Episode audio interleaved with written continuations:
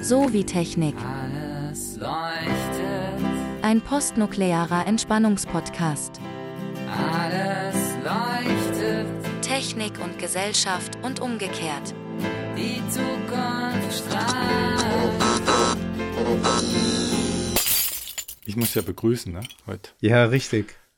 Herzlich willkommen, liebe da draußen Seiende, zu Sowie Technik, dem Podcast für die feste und lockere Schraube, der soziologische Blick auf Technik. Heute, Diego, hast du uns ein Thema mitgebracht. Ja. Das Thema, das wir bereits mal hatten. Ja. Und ich würde sagen, alle zehn Jahre wiederholen wir mal ein Thema. Denn Wiederholung ist die Basis des Lernens. So ist es. Äh, Ist es jetzt zehn Jahre her oder mehr oder weniger oder ziemlich genau zehn? Das ja, fast erste schon Mal. mehr. Ja, okay. Fast schon mehr. 2009 Aber in der sein? Zeitrechnung Mhm. wird man ja zukünftig Corona einfach wegrechnen, weil Ja, da so wenig stimmt. passiert ist. Das ist richtig. muss man die Jahre okay. abziehen. Ja, stimmt. Und wir wissen halt eben auch nicht genau, naja, es ist eben, der Prozess ist noch nicht abgeschlossen. Insofern wissen wir nicht, ist es ein Jahr, werden zwei oder vielleicht auch drei Jahre, die man dann abziehen wird. Ist Zeit Technik? Also die Uhr ja, aber Zeit. Ja, mhm. nein, genau. Das Zeit Konzept. ist, nein. Können nein, Konzepte Mhm. Technik sein? Ja, denke ich schon. Konzepte ja, aber es kommt halt eben immer ganz darauf an. Also es, die, also die Vorstellung von Zeit. Insofern, wenn du so willst, ja, könnte man ja von, von dem Konzept der Zeit sprechen. Mhm. Äh, wobei Konzept ja vielleicht auch wieder ein bisschen zu spezifisch ist. Also sagen wir mal, Zeitvorstellungen haben natürlich immer eine Rolle gespielt. Davon müssen wir einfach ausgehen, glaube ich, kulturwissenschaftlich. Aber, ähm, aber natürlich, genau, ist es wahrscheinlich über sehr, sehr lange Zeiträume hinweg erstmal gar keine Technik gewesen, sondern ja, so eher, eher so etwas wie ein äh, Bewusstseinsstrom oder vielleicht ein Ereignisstrom, ja, dem man sozusagen Mhm. sich ausgesetzt gefühlt hat oder der sich einem, der vielleicht mit einem auch ähm, vielleicht auch nochmal viel stärker verbunden war, gekoppelt war, als wir das heute empfinden. Ich weiß es nicht, aber insofern, ich würde sagen, das ist vermutlich sehr, sehr lange etwas sehr, sehr mit Bewusstsein in gewisser Weise so stark ähm, ja verbundenes und und und und äh, so verwobenes, dass man das gar nicht so gesehen als Technik dann bezeichnen kann. Nur da springen wir jetzt schon richtig in die Diskussion, denn ähm, in der aktuellen Netzwerktheorie, die du ja heute äh, mitgebracht hast, da wird ja halt Technik und Mensch so zusammen gedacht und das wäre Mhm. ja dann in der Zeit Mhm. verwoben. Und dann wieder das zu nehmen als Begründung, dass das jetzt gar keine Technik ist, da habe ich das Gefühl, mir wird schwindlig. Ja, ich verstehe, was du meinst. Allerdings ähm, liegt da vielleicht jetzt schon ein Missverständnis vor. Die aktuelle Netzwerktheorie äh, möchte jetzt nicht nur Menschen und Technik in die Betrachtung viel stärker einbeziehen, beziehungsweise ja diesen Symmetrieprinzip, das sie ja verfolgt, also gleichwertig in gewisser Weise gegenüberstellen, sondern eben auch alle möglichen Objekte. Das können Okay, eben auch, da habe ich vielleicht, Mhm. vielleicht sollten wir das systematisch bisschen, weil ja. was hat sich in deiner Einstellung zu Star Trek geändert? ja. Da hast du ja zugegeben, ja. dass du da überhaupt kein, kein nee, keine das ist richtig, ja. hast.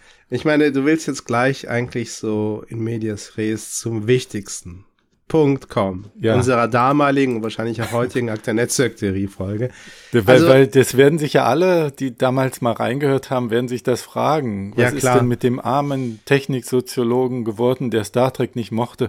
Kann der denn überhaupt Karriere machen? Ja. ja es geht. Scheinbar. Es geht, es geht und obwohl meine Einstellung zu Star Trek gleich geblieben ist, also gleich, wie soll ich sagen, desinteressiert und gleich. Das tut mir so Also, weh. ja. Das schmerzt mich so. Doch, also ich bin weiterhin ganz klar ein, also ich gehöre weiterhin zur Star Wars Fraktion, ein Star Wars ähm, Fan. Und da hat Fan sich ja auch ja, noch. ja, Fan, Ja. nee, Fan kann ich jetzt nicht sagen. Also wenn ich Oder, jetzt sehe, oder wie- einfach das kleinere Übel. Wie, wie siehst du? Weil ich, ich bin auf jeden Fall doch, also also ich bin Du gehst in die ich, Kinofilme ich oder bewege- guckst sie dir an. was genau, ich ja gucke gar sie mir an, ja. was. Doch, Hm. doch, auf jeden Fall, ja. Ich bewege mich schon gerne in diesem Star Wars Universum. Aber genau, also Fan könnte ich jetzt nicht sagen. Dafür fehlt mir dann doch zu viel Hintergrundwissen und dafür beschäftige ich mich dann doch zu wenig damit. Das, das wird. Aber okay, können wir ja andermal äh, im, in unserem Film, Film-Podcast-Teil. Ähm, ja, das ist richtig. Das sollten so. wir unbedingt mal nochmal angehen, ja. Hm. Jetzt Akteur-Netzwerk-Theorie. Was sind das? Genau, also eine, ein wichtiges Ding ist halt eben, ne, was du jetzt gerade angesprochen hast, das ist ja etwas, das denke ich grundsätzlich mh, hm, vielleicht zu selten beachtet wird. Wir haben es bei der Akteur-Netzwerktheorie definitiv jetzt nicht nur mit einem Ansatz der Technik, Artefakte äh, stärker in eine soziologische Betrachtung einbeziehen möchte, sondern alle möglichen nichtmenschlichen äh, ja, Entitäten oder Objekte, also auch ganz viel Natur. Auch Natur, und das ist jetzt gerade im Zuge auch einer immer lauter werdenden Forderung nach einer Nachhaltigkeitstransformation, also wo auch die, die erste Natur, die Umwelt, Umweltzerstörung und so weiter, Umweltschutz, wo das immer viel stärker auch eine Rolle spielen soll äh, in der Wirtschaft, aber halt eben auch in gesellschaftlichen Zusammenhängen, ähm, wird die Akteur-Netzwerktheorie auch an der Stelle vielleicht auch nochmal wichtiger und prominenter, weil sie von Anfang an schon nicht nur auf Technik geschaut hat, sondern halt eben auch auf alles mögliche andere, was halt eben nicht Menschen sind, die aber trotzdem nach der Sicht der Akteur-Netzwerktheorie einen mindestens genauso wichtigen Beitrag zum äh, Aufbau und dem Erhalt des Sozialen, also sozialer Strukturen, sozialer äh, der Stabilität sozialer Kontexte halt beiträgt oder beitragen. Und ähm, das ist vielleicht, sagen wir mal so, die ähm, unterste Ebene und das Fundament der Akteur-Netzwerktheorie. Das wird auch als Symmetrieprinzip häufig bezeichnet, dass halt eben die Forderung ähm, im Grunde ein, ein Stück weit auch eine programmatische Forderung aufgestellt wird, dass zwischen Menschen und Nichtmenschen nicht systematisch, ja, kategorisch unterschieden werden sollte im Hinblick auf den Beitrag, den diese Dinge, ja, oder diese Lebewesen ähm, leisten, um das Soziale zu gestalten und dann auch zu stabilisieren.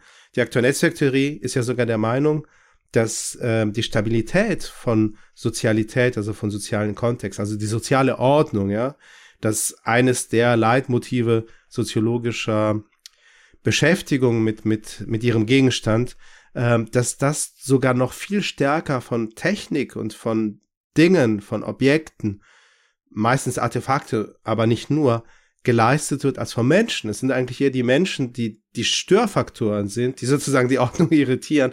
Und die, die, die, die, die Stabilität de, des Sozialen, die kommt eigentlich eher von all dem, was halt eben nicht Menschen sind. Da äh, habe ich so im Hinterkopf die, die Mahnung der Systemtheoretikerinnen und Systemtheoretiker, dass ähm, das Soziale so von einer Kontingenz behaftet ist. Und wir haben ja schon gelernt von dir, dass Technik das stabilisieren möchte. Mhm.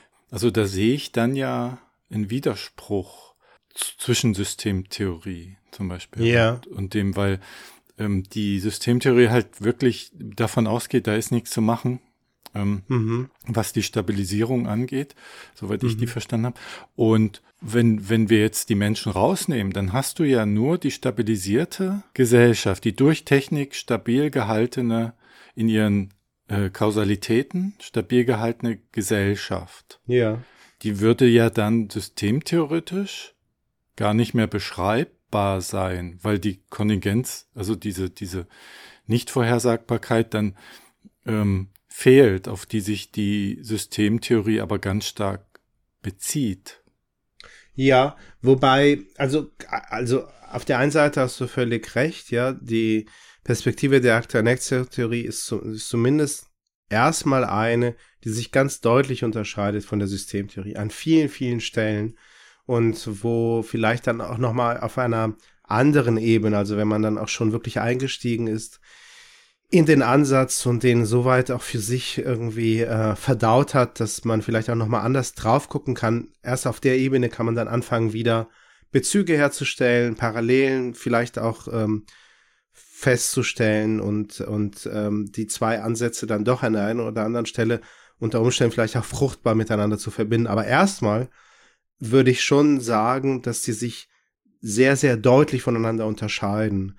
Ähm, beispielsweise auch, ja, diese ganz klare Betonung der Letztelemente ja des Sozialen, ähm, die äh, Kommunikation sein sollen, der Systemtheorie, ähm, wo es, wobei es bei der Akteur-Netzwerktheorie eigentlich viel, naja, nicht mal handlungstheoretischer, sondern wirklich, ähm, ja, äh, netzwerktheoretischer, also eine ganz andere Perspektive auf das Soziale gerichtet wird, insofern da die Letztelemente ja die Aktanten sind, also im Grunde Knoten, Knotenpunkte eines Netzwerkes, also eine ganz andere Perspektive auf das Soziale, ähm, ja, und, und auch die Systemtheorie, die ganz klar zunächst einmal, insofern sie ja sagt, Kommunikation, das ist das, woraus Systeme dann letztendlich bestehen.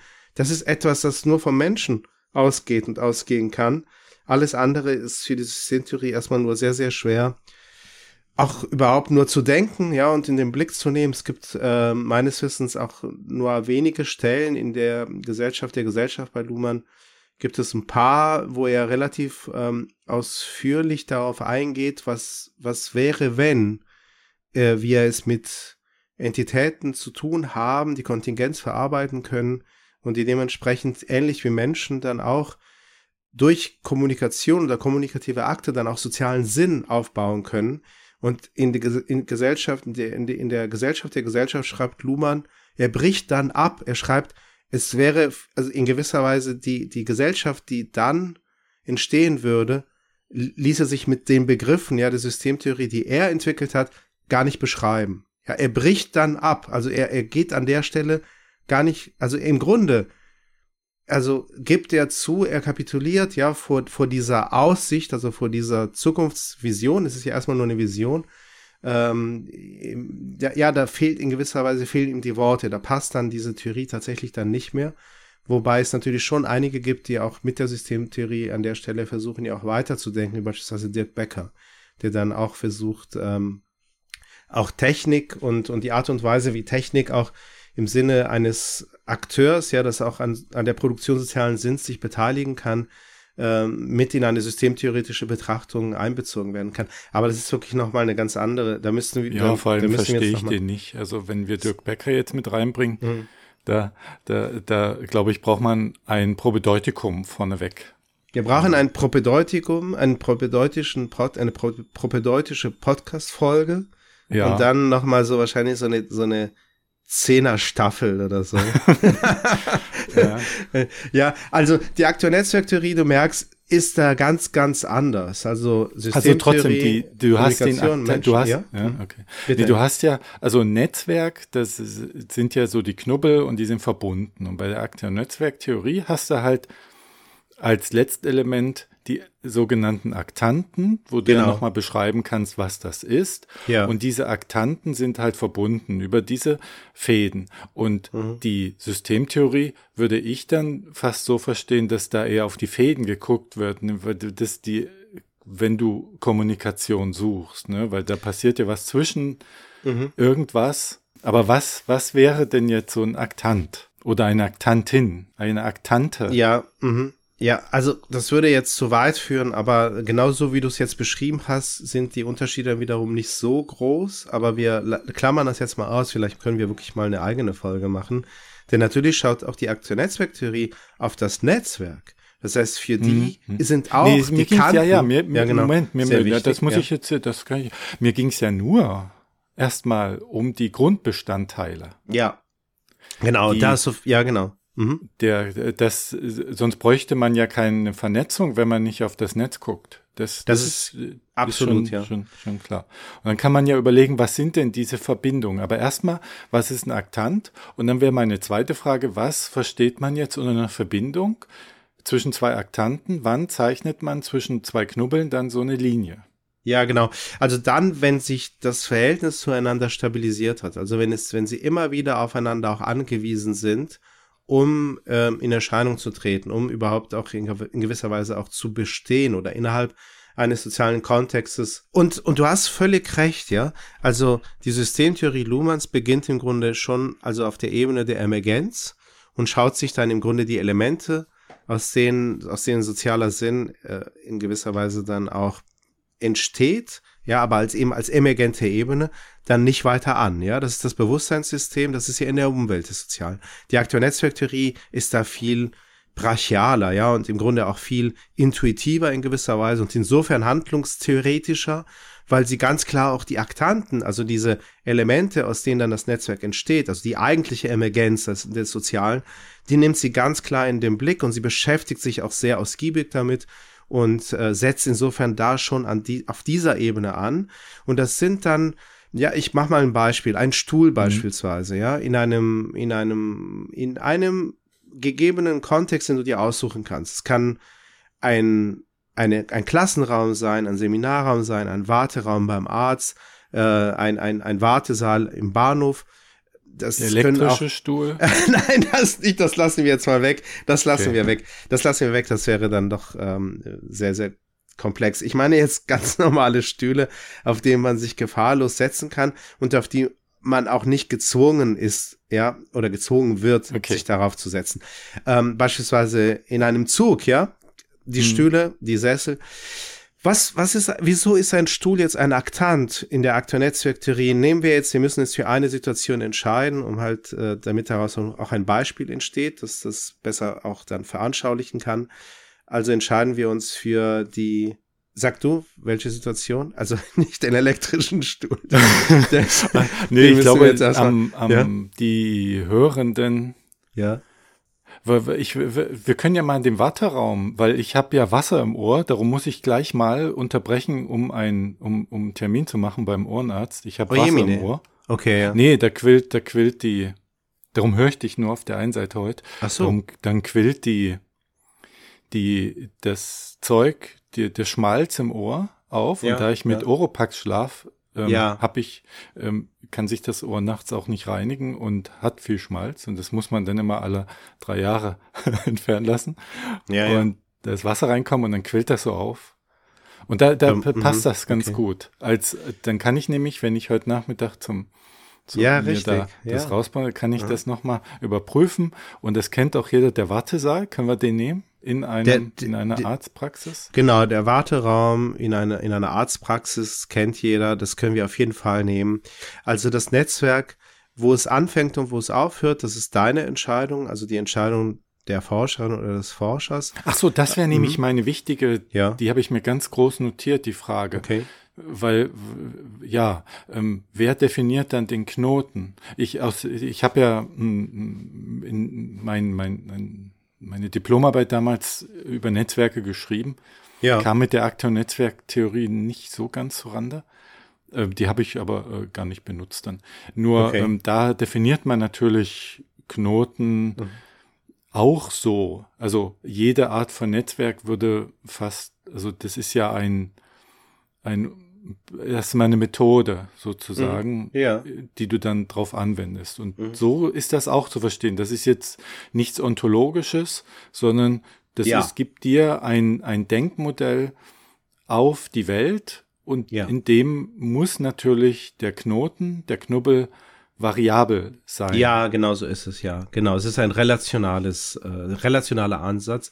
Und mhm. äh, ob etwas als Aktant, als Knotenpunkt in einem Netzwerk in Erscheinung tritt oder nicht, entscheidet sich halt eben darüber, ob es auch eine äh, Relation, also und vor allem dann eben eine mehr oder weniger gleichbleibende zu anderen Knotenpunkten hat, mhm. aufweist oder nicht. Und du sprichst jetzt im Grunde auch schon einen Kritikpunkt, einer von den auch gar nicht mal so wenigen. Aber gut, ich denke, alle mehr oder weniger erfolgreichen Theorien, also sozialwissenschaftliche zumindest, ähm, ja, je erfolgreicher sie sind, umso mehr Kritik wird an ihnen geübt. Das ist ja auch gut so.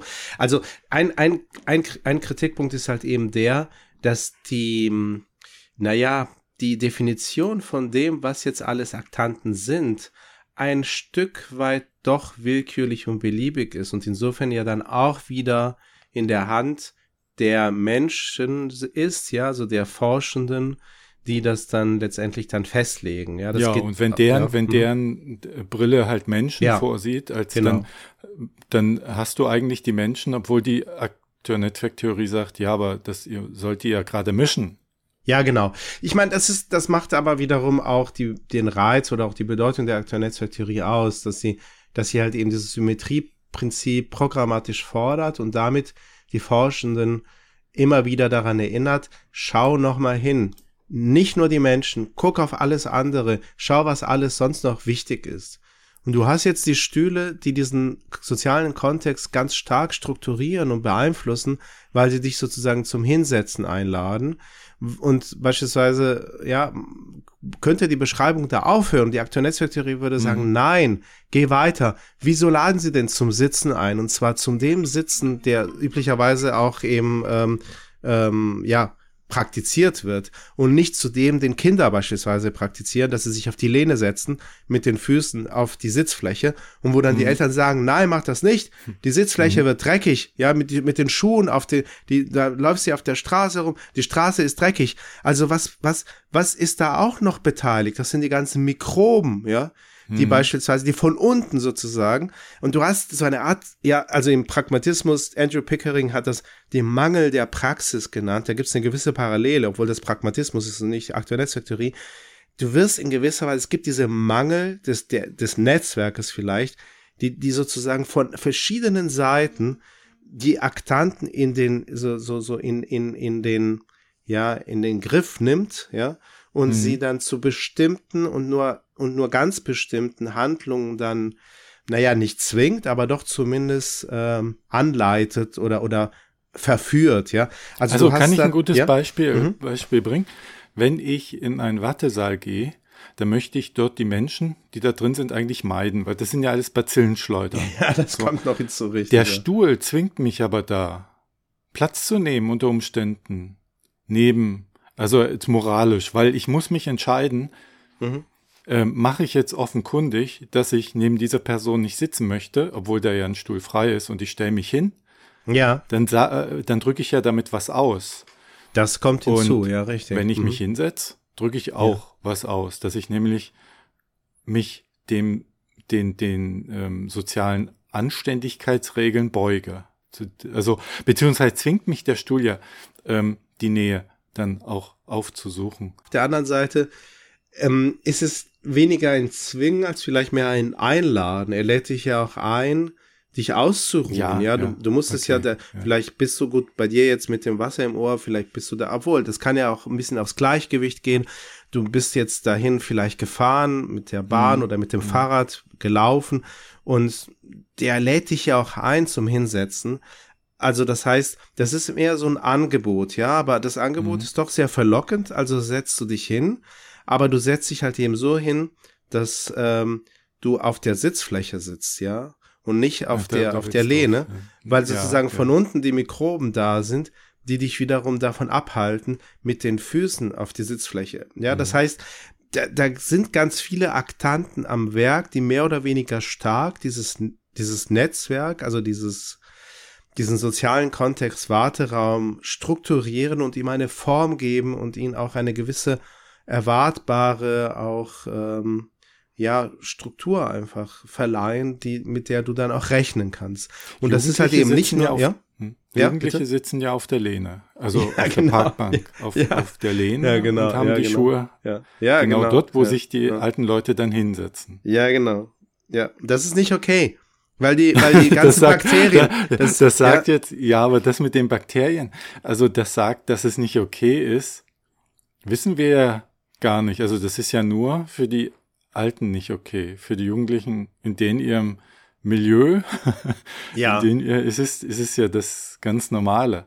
Da würde, da würden die dann sagen, hier, äh, geh mit deinen Schuhen von der Lehne, da sitzen ja, genau. wir drauf, die Bakterien. Ja, genau. Ja, und die aktuelle Netzwerktheorie verwendet für das, was du jetzt beschrieben hast, die Begriffe Programm und Antiprogramm. Also in Aha. dem Fall sind dann die Jugendlichen ein Aktant, das ein relativ wirkmächtiger Aktant mit einem Antiprogramm, ja, zu dem gesellschaftlich vielleicht insgesamt, gesamtgesellschaftlich gebilligten, verbrieften Programm, ja, dass man sich mhm. halt mit dem Popo sozusagen auf die Sitzfläche zu setzen hat von mhm. der Parkbank und nicht an und nicht auf die Lehne und mit den Füßen. Und ja, das, das Netzwerk wird insofern, ist zwar stabil, aber es droht immer wieder sozusagen ähm, zu kippen und immer wieder auch aufzubrechen. Ja, die Blackbox, da ist auch immer von der Blackbox die Rede. Also wenn ein mhm. Netzwerk sich stabilisiert und all diese Elemente dann so ineinander greifen, so sich gegenseitig ja so zueinander in Verhältnis setzen und positionieren, dass ein stabiles Netzwerk entsteht, spricht die Akteur-Netzwerktheorie dann von einer Blackbox, sie schließt sich und dann nehme ich die auch gar nicht mehr so wahr, die Aktanten. Ja, das hat dann auch Was? wieder Hm. Komplexitätsreduktion, da haben wir auch wieder eine Parallele zur Systemtheorie in gewisser Weise. Was ist Ja. in dem, was wird in dem Kontext unter stabil verstanden? Dass das Netzwerk gleich bleibt, ja, dass du ähm, immer den Stuhl benutzt, um dich da drauf zu setzen und dass das gleichzeitig dann auch wiederum die Position, ja, der menschlichen Aktanten in diesem Raum ähm, ja sehr stark beeinflusst, also ne, so wie du es beschrieben hast, man Mhm. setzt sich halt eben dahin, wo ein Stuhl ist und nicht auf dem Boden.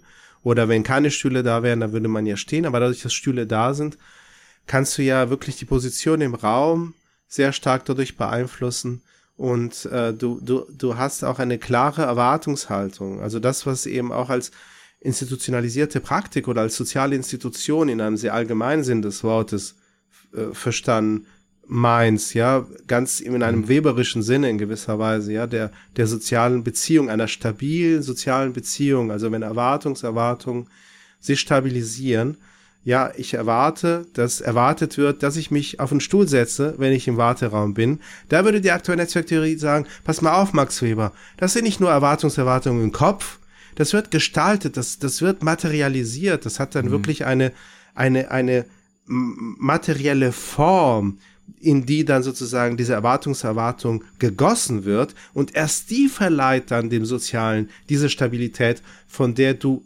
meintest, die wäre nur im Grunde in den Köpfen der Akteuren und als subjektiven Sinn dann äh, zu rekonstruieren.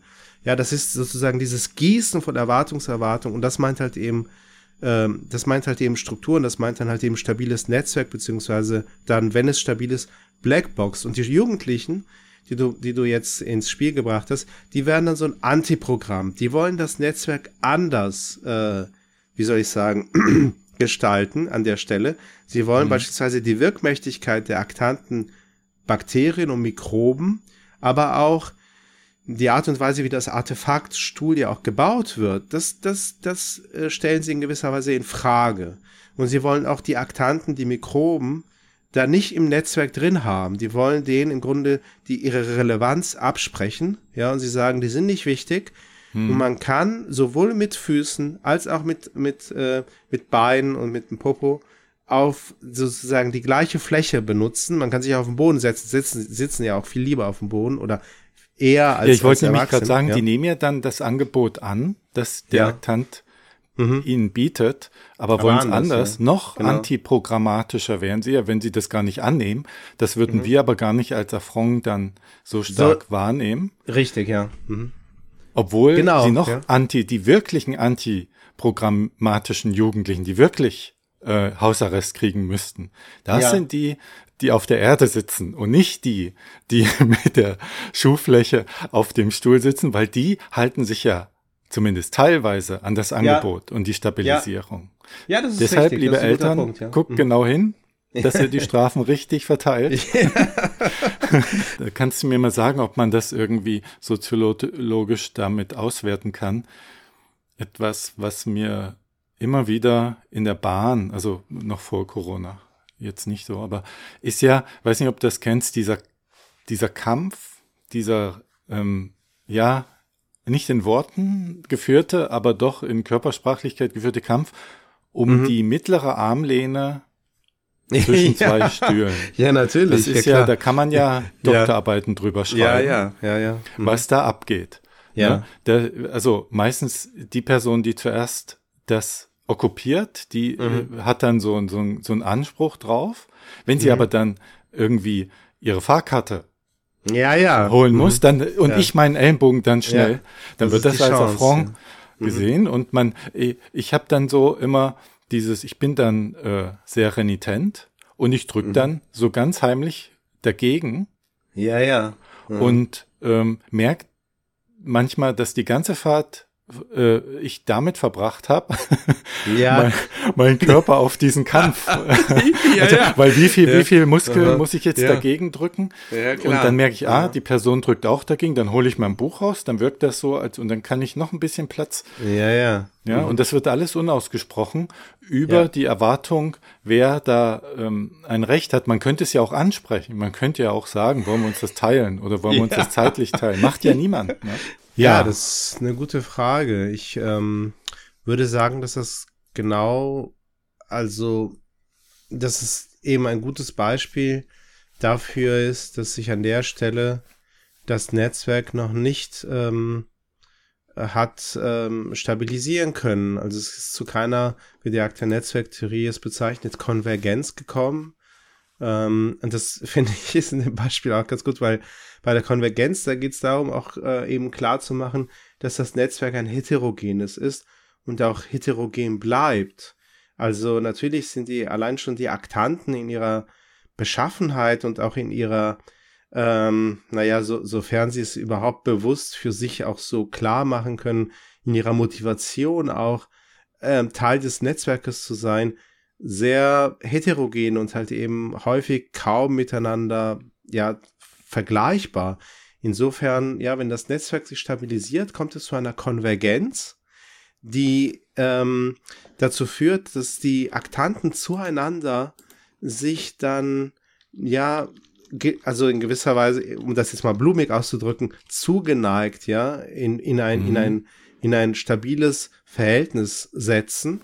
Auf der anderen Seite bleiben sie aber ähm, heterogen. Ich habe ein schönes Beispiel dafür gefunden in der Literatur.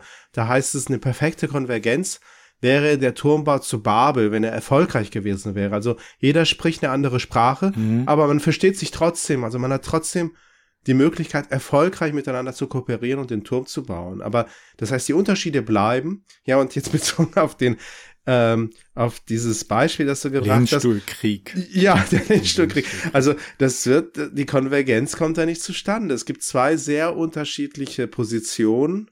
Ähm, Aktant äh, Fahrer A versus Aktant Fahrerin B und bezogen auf den Aktanten ähm, Lehn, äh, wie heißt das? Äh, äh, Armlehne, ja. Armlehne, ja. Oh, genau, richtig, Also ja. der- Mhm. Ähm, de, da kommen ja noch andere Sachen mit rein, die da auch äh, eine Rolle spielen.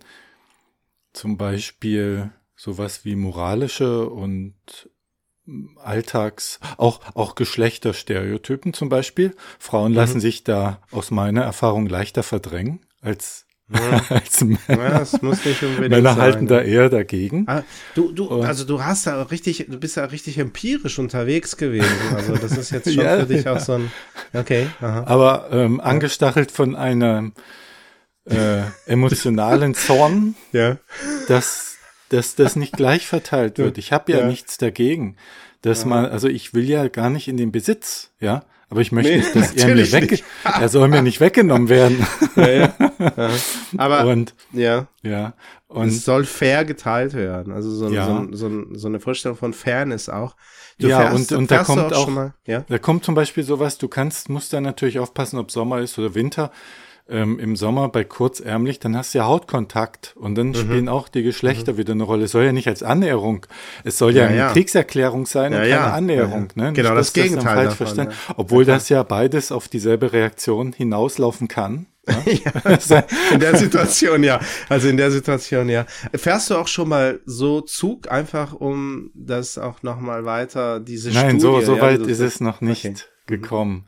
Alles So klar. weit reicht meine soziologische Sache da nicht aus, Ja. mein Tatendrang. Nur ist es Aber- so, mhm. dass das Problem ja gelöst wäre oder die Stabilität hergestellt wäre, Mhm. die Dynamik rausgenommen wäre, wenn man statt einer so einer Kipplehne zwei Kipplehnen, ich glaube, das gibt's auch in manchen Zügen so. Das gibt's in der, Kipplehnen ersten, in der ersten Klasse. Erste Klasse wieder. Genau, ja. Das heißt, die erste Ja. Klasse stabilisiert, ist ein viel stabileres System Mhm. Als die zweite, wo ständig ein Kampf der Ja. Mhm. Armen gegen die Armen. Da sind wir wieder bei Marx, ne? wenn Ja. wir da äh, äh, ähm, ähm, durchgeführt wäre. Und der wird ja moderiert durch Moral auch, weil dass ich überhaupt auf die Idee komme, hier eine gleich, gleich, gleichwertige Aufteilung zu machen und so.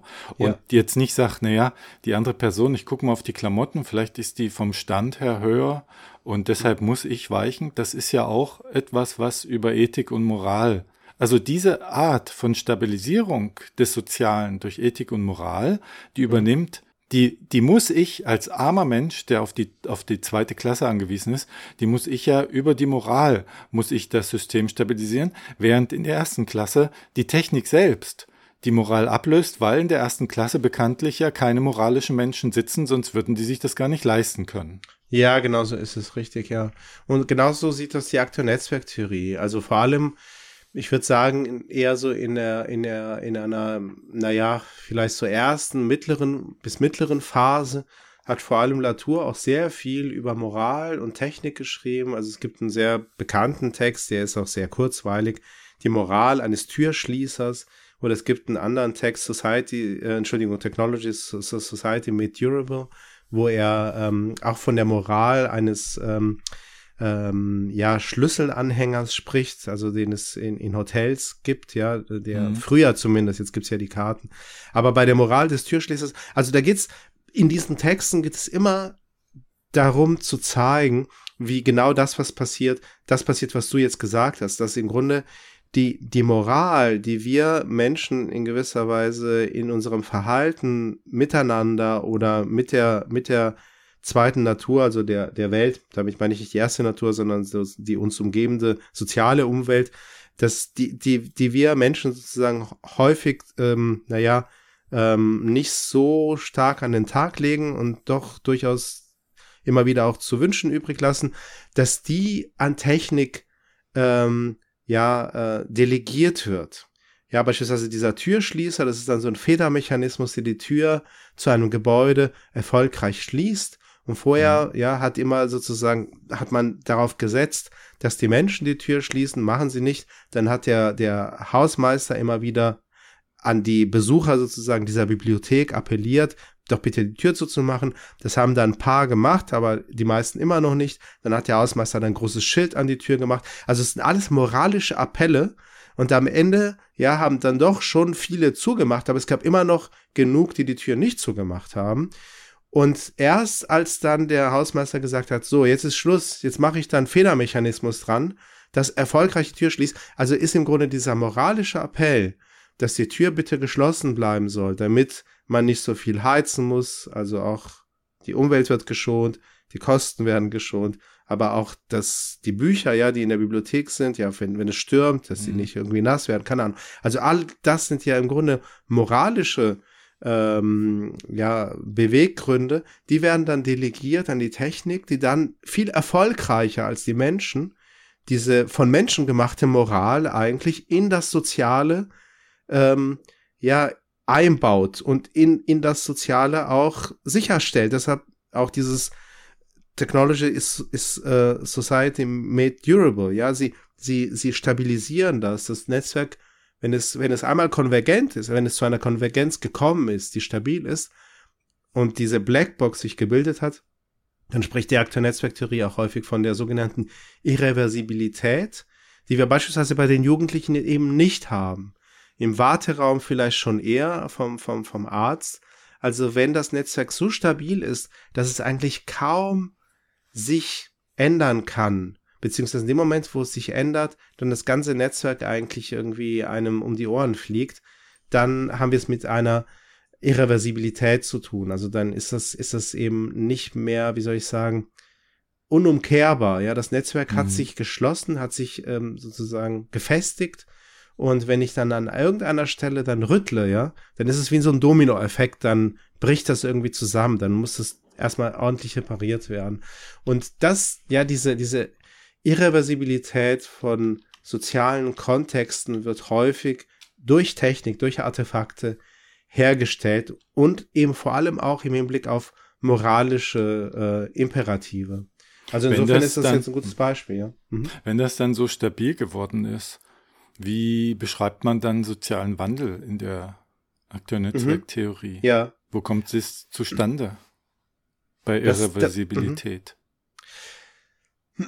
Es müssen also äh, Antiprogramme in Erscheinung treten und die müssen in gewisser Weise dann äh, so äh, vehement sein, so stark sein, dass sie dass ähm, die Blackbox dann ähm, ja so weit irritieren und so weit im Grunde, wie soll ich sagen, ähm, ja äh, versuchen zu, zu, zu knacken, mhm. dass sie sich dann irgendwann öffnet oder öffnen muss und, ähm, und dann entweder an der einen oder anderen Stelle dann verändert wird oder wenn wir es halt eben mit einer Konvergenz zu tun haben, die eben auch dieses Charakteristikum des Irreversiblen dann auch ähm, ja angenommen hat, dann kann es halt eben auch sein, dass das Netzwerk in dem Moment, wo ich es dann einmal geknackt habe, ja, an der einen Stelle, dann insgesamt dann so labil wird, dass es komplett nochmal neu aufgerollt werden muss.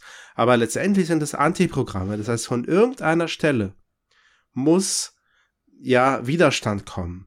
Das, da, da würdest du jetzt natürlich auch sagen, oder wahrscheinlich viele, ja, da haben wir wieder die Menschen. Das stimmt, ja, ganz klar. Wir sehen erstmal auch ganz viele Menschen, aber was ist jetzt beispielsweise mit, äh, mit Corona? Jetzt können wir sagen, gut, wo kam das denn her? Ja, das sind jetzt auch wahrscheinlich diese Zoonosen, ja, die werden ja auch gefördert von der Art und Weise, wie der Mensch mit der Natur umgeht, also auch wieder Ja, dann bleiben wir bei gemacht, was, was aber, wir, was ja? wir schon besprochen haben, was vielleicht eingängiger ist und nicht so, mhm. nicht so absurd wie Corona. Nehmen wir mal die außerirdischen Sporen der Körperfresser. Wenn die von außen kommen, sind ja, Antiprogramme. Das, die, die das, sind jetzt nicht ja. menschlich und nicht von uns gemacht. Es ist ja auch so, dass in unserem Fall ja, wenn die Soziologie mit der sozialen Wirklichkeit nicht weiterkommt, also die soziologischen Theorien, wenn die soziale Wirklichkeit uns nicht mehr reicht, mhm. um die soziologischen Theorien zu erklären, dann nehmen wir Science-Fiction-Filme. Ja, dann ah. nehmen wir, dann müssen die Filme herhalten, ja, weil die sind einfach nochmal die bessere, die bessere Folie, um soziologische Theorien zu erklären. Ja, richtig, genau, die Sporen, wenn die kommen, dann äh, verändern sie das, äh, die, die Netzwerke, ja, die, die, die kommen mit einem so dominanten, so brachialen Antiprogramm daher, dass sie einfach alles platt machen und an allen möglichen Ecken und Enden sozusagen die Netzwerke kaputt machen, also die Blackboxen aufbrechen und da reingehen und das durch, durch sozusagen auseinandernehmen. Und was da passiert, ja, mit der Terminologie der Akteur-Netzwerktheorie, wäre eine Inskription, ja, also dieses neue, dieser neue Aktant, dieser neue wirkmächtige Aktant der außerirdischen Sporen bricht in die Netzwerke, bricht die Blackboxen auf und inskribiert ihr, ihr Programm, ja, in die Netzwerke rein, ja, und die, die, und die lassen sich äh, im, im, Fall jetzt der, der Body Snatcher, also der Körperfresser, eigentlich ähm, ohne, ohne es zu wollen, äh, äh, ja, ähm, also die werden sozusagen deskribiert, also die werden dann äh, überschrieben, ja. Mhm. Also da wird häufig auch die, ist die Rede von, von Übersetzung. Also eigentlich ist sozusagen der Überbegriff an der Stelle von dieser zwei Bewegung, Inskription versus Deskription, die sogenannte Übersetzung. Das ist dann der Begriff, der in der Aktennetzwerktheorie verwendet wird. Also wenn ein Aktant ähm, ähm, sein Programm in das Netzwerk einschreibt, ja, und es damit dann übersetzt, durchaus in, im Sinne auch einer Überformung, dann haben wir es halt eben mit einer Inskription, ja, des Programms, dieses Aktanten in das Netz, ja, das dann entsprechend deskribiert wird dann von dem von dem Aktanten. Ich, also ich überlege gerade, ob man mit dieser Theorie eigentlich mehr erklären kann als bisher. Denn gerade jetzt mit den Antiprogrammen, das ist mir doch dann sehr augenscheinlich, dass man das auch anders beschreiben könnte, nämlich als mangelnde Anpassung des Systems selbst an die, mhm. an die Umwelt oder des Netzwerks an die Umwelt. Wenn es nicht gut genug angepasst ist, dann mhm. zerfällt Und das Wort Antiprogramm das sieht die Aktivität, also das sieht ja die Umwelt dann sozusagen, also anders, die mangelnde Anpassung eines Netzwerks. Da macht die Umwelt ja gar nichts, sondern das Netzwerk schafft es einfach nicht, sich entsprechend anzupassen oder evolutionär zu entwickeln, stirbt weg, so. Mhm. wenn du jetzt mit den Antiprogrammen ähm, kommst, dann sieht das ja sehr nach einer Aktivität dieser Umwelt aus. Dass Ja. diese Antiprogramme wirklich was machen, während die Beschreibung einer Evo eines evolutionären Prozesses ja doch die Umwelt sehr passiv lässt dann. Ja, Und guter. das bringt dann mehr an, weil ich frage mich immer die ganze Zeit so, was bringt mir jetzt die Akteur-Netzwerk-Theorie praktisch?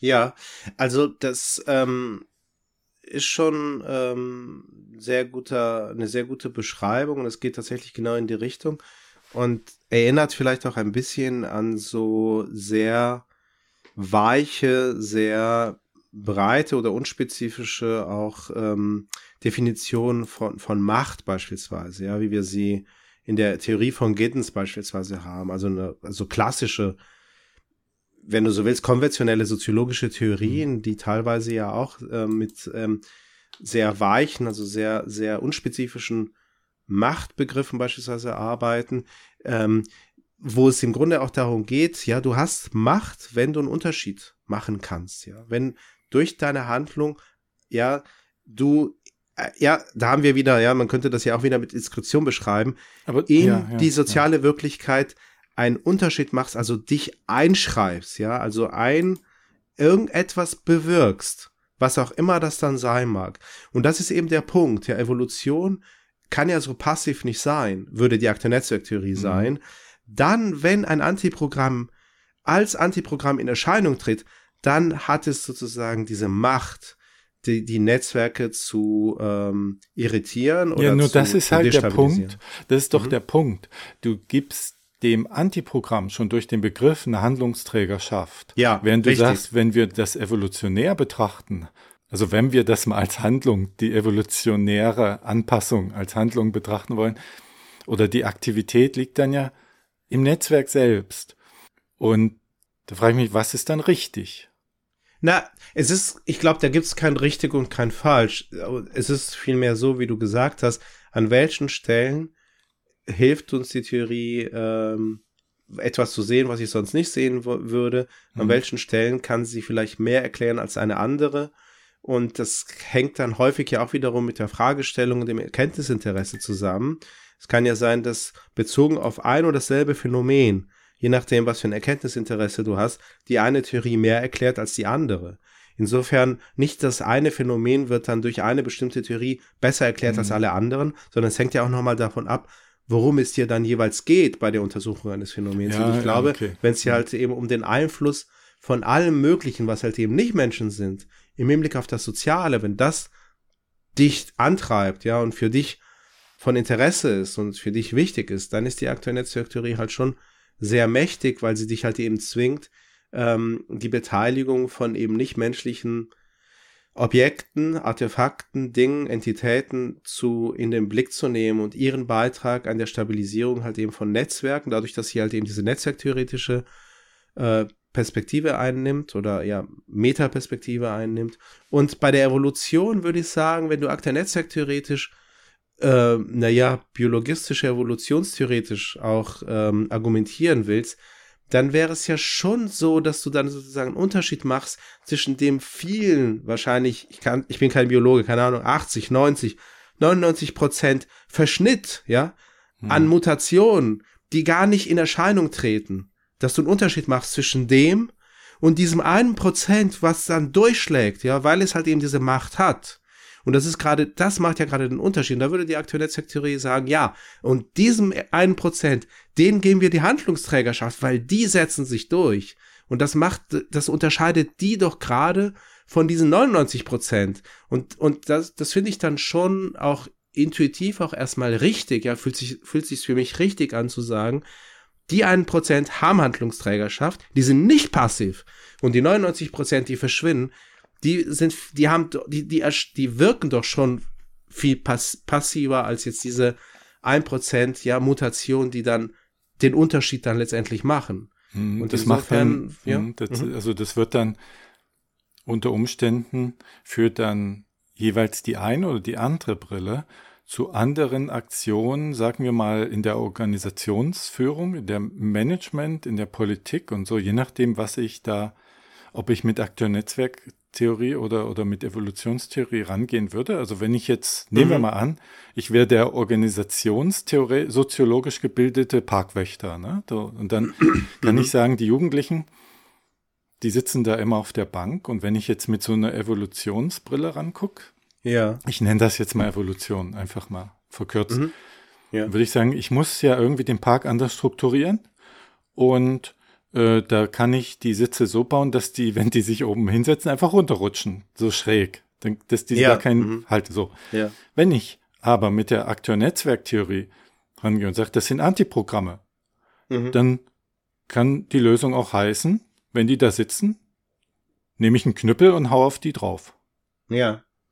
Ja, oder ich mache Stacheldraht beispielsweise auf die Lehne, damit man sich da nicht draufsetzen kann. Ja, ja, aber dann, das wäre dann schon so evolutionär, weil du, du passt dich sozusagen der Umwelt an. Aber ich meine jetzt, ich schlage auf die drauf. Das ist ein bisschen was, ein bisschen andere Gewichtung, als mich anzupassen. Ich hau die einfach weg. Und da komme ich eher drauf, wenn ich sie als Antiprogramme definiere, Mhm. als wenn ich sage, ich muss mich anders gestalten. Mhm. Ja, ich glaube, ich meine, das, was du beschreibst, sind im Grunde zwei, also glaube ich zumindest für die Akteur-Netzwerk-Theorie einfach nur zwei unterschiedliche ähm, ja, Vehemenzen ja von Antiprogrammen. Also ich verstehe, verstehe ja. das, den Mhm. Punkt verstehe ich schon vollkommen. Mein okay. Punkt war, dass je nachdem, mit welche, also welche Theorie ich stärker inhaliert habe, ich eher zu bestimmten Lösungen komme, von der Gewichtung her.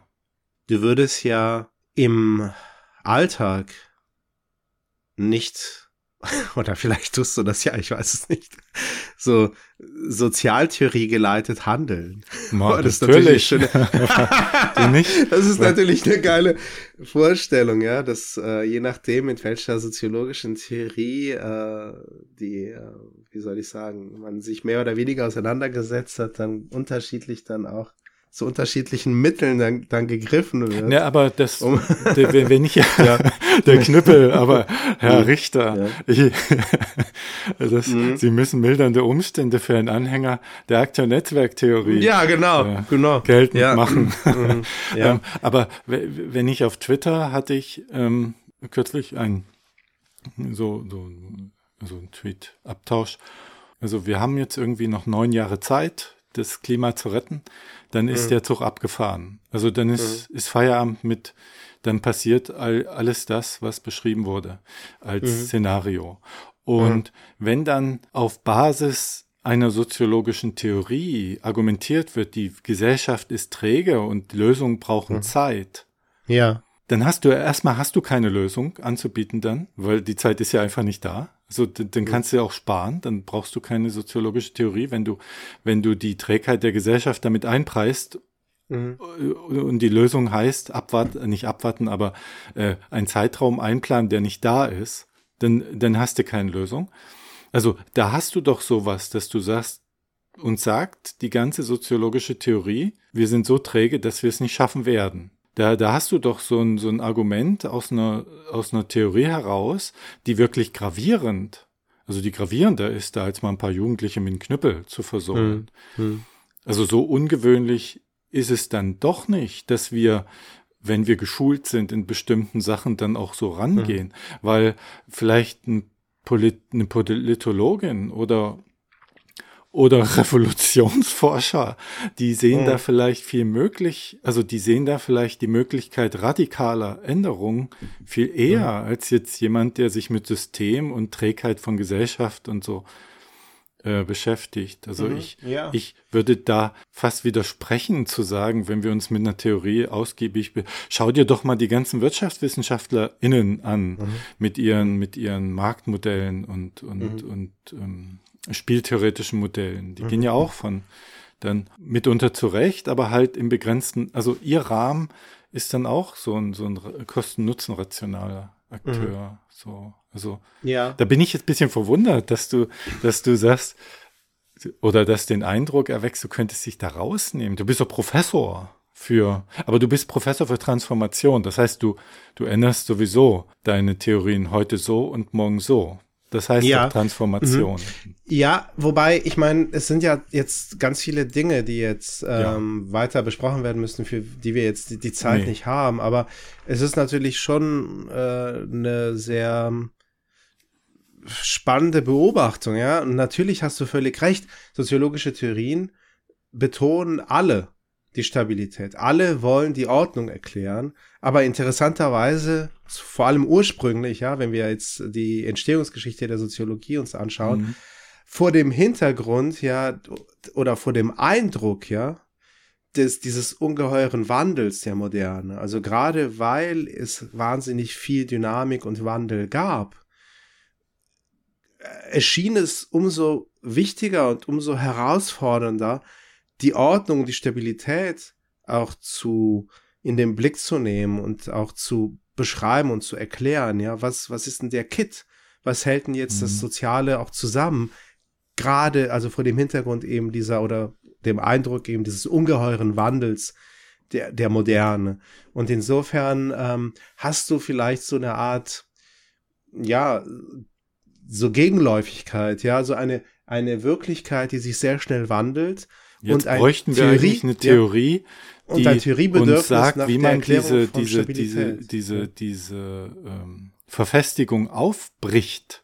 Und wir haben die ganze Zeit in der Soziologie, verstehe ich das so, die, wir haben die ganze Zeit geguckt, wie, wie stellt man Stabilität her, wie kommt die zustande und haben gar keinen Blick dafür, dass man sagt, so können wir diese Trägheiten überwinden, wenn sie denn überhaupt überwindbar sind. Ne? Ja, es gab auf jeden Fall zumindest einen höheren Bedarf, ein Mhm. höheres Bedürfnis nach der Erklärung von Stabilität als nach der vom Wandel, weil mit dem Wandel sah man sich ja eh konfrontiert und die Frage war, Ja. wieso bleibt es denn trotzdem noch irgendwie halbwegs zusammen, ja, dieser Tanker, ja, Gesellschaft. Mhm. Und heute fragen wir uns, wieso geht denn das nicht? Wieso können wir denn die Systeme und die Politik und die Bevölkerung nicht dazu bewegen, sich mal zu verändern? Ja, wobei das wiederum auch sehr viel mit Wandel und Dynamik zu tun hat. Also das sind, glaube ich, zwei verschiedene, wie soll ich sagen, Bewegungen, die zwar gegenläufig äh, sind, aber da vielleicht auch nur erscheinen, auf der anderen Seite aber natürlich zusammenhängen. Also du hast auf der einen Seite das Bedürfnis soziologischer Theorien, die Stabilität zu erklären, vor dem Hintergrund dieses schnellen Wandels. Und auf der anderen Seite hast du halt eben eine hohe Dynamik moderner Gesellschaften, die sich eben kaum steuern lässt. Und ich glaube, soziologische Theorien sind einfach mal vom Ansatz her überhaupt nicht dafür geeignet, Transformation zu gestalten. Ach, lass dich jetzt deinen Entlassungsbrief, hast du den gleich Ja. mal mit abgeschickt? Ja, ich muss jetzt leider los, René, ich muss Okay. los, tut mir leid. Ich kann jetzt nicht, ähm, ich darf, ich darf jetzt nicht weiter darüber reden. Ich verstehe. Ich muss weg. Tschüss. Alles leuchtet. Alles leuchtet. Die Zukunft strahlt. Ist das Aber mal magst was? du, Ja. bist du so ein Fantasy-Freund? Weil Also, Star Wars wird ja, ja. unterstellt, Mhm. mehr in den Fantasy-Bereich zu gehen. Ja, nee, genau. Also ich bin tatsächlich doch eher ganz klar auf der Seite der Science Fiction Mhm. und weniger der Fantasy. Vielleicht hat es damit zu tun, Mhm. dass, dass Ja. Star Trek doch schon so eine bisschen, bisschen so eine westeuropäische ähm, Bürokultur widerspiegelt. ne? Mhm. Du hast ja da ziemlich viele Abläufe, die erklärt werden, Ja. die einfach Mhm. ähm, Das- ja Mhm. all, den Alltag vielleicht widerspiegeln, spiegeln, Mhm. was du, was du bei Star Wars ja da nicht hast.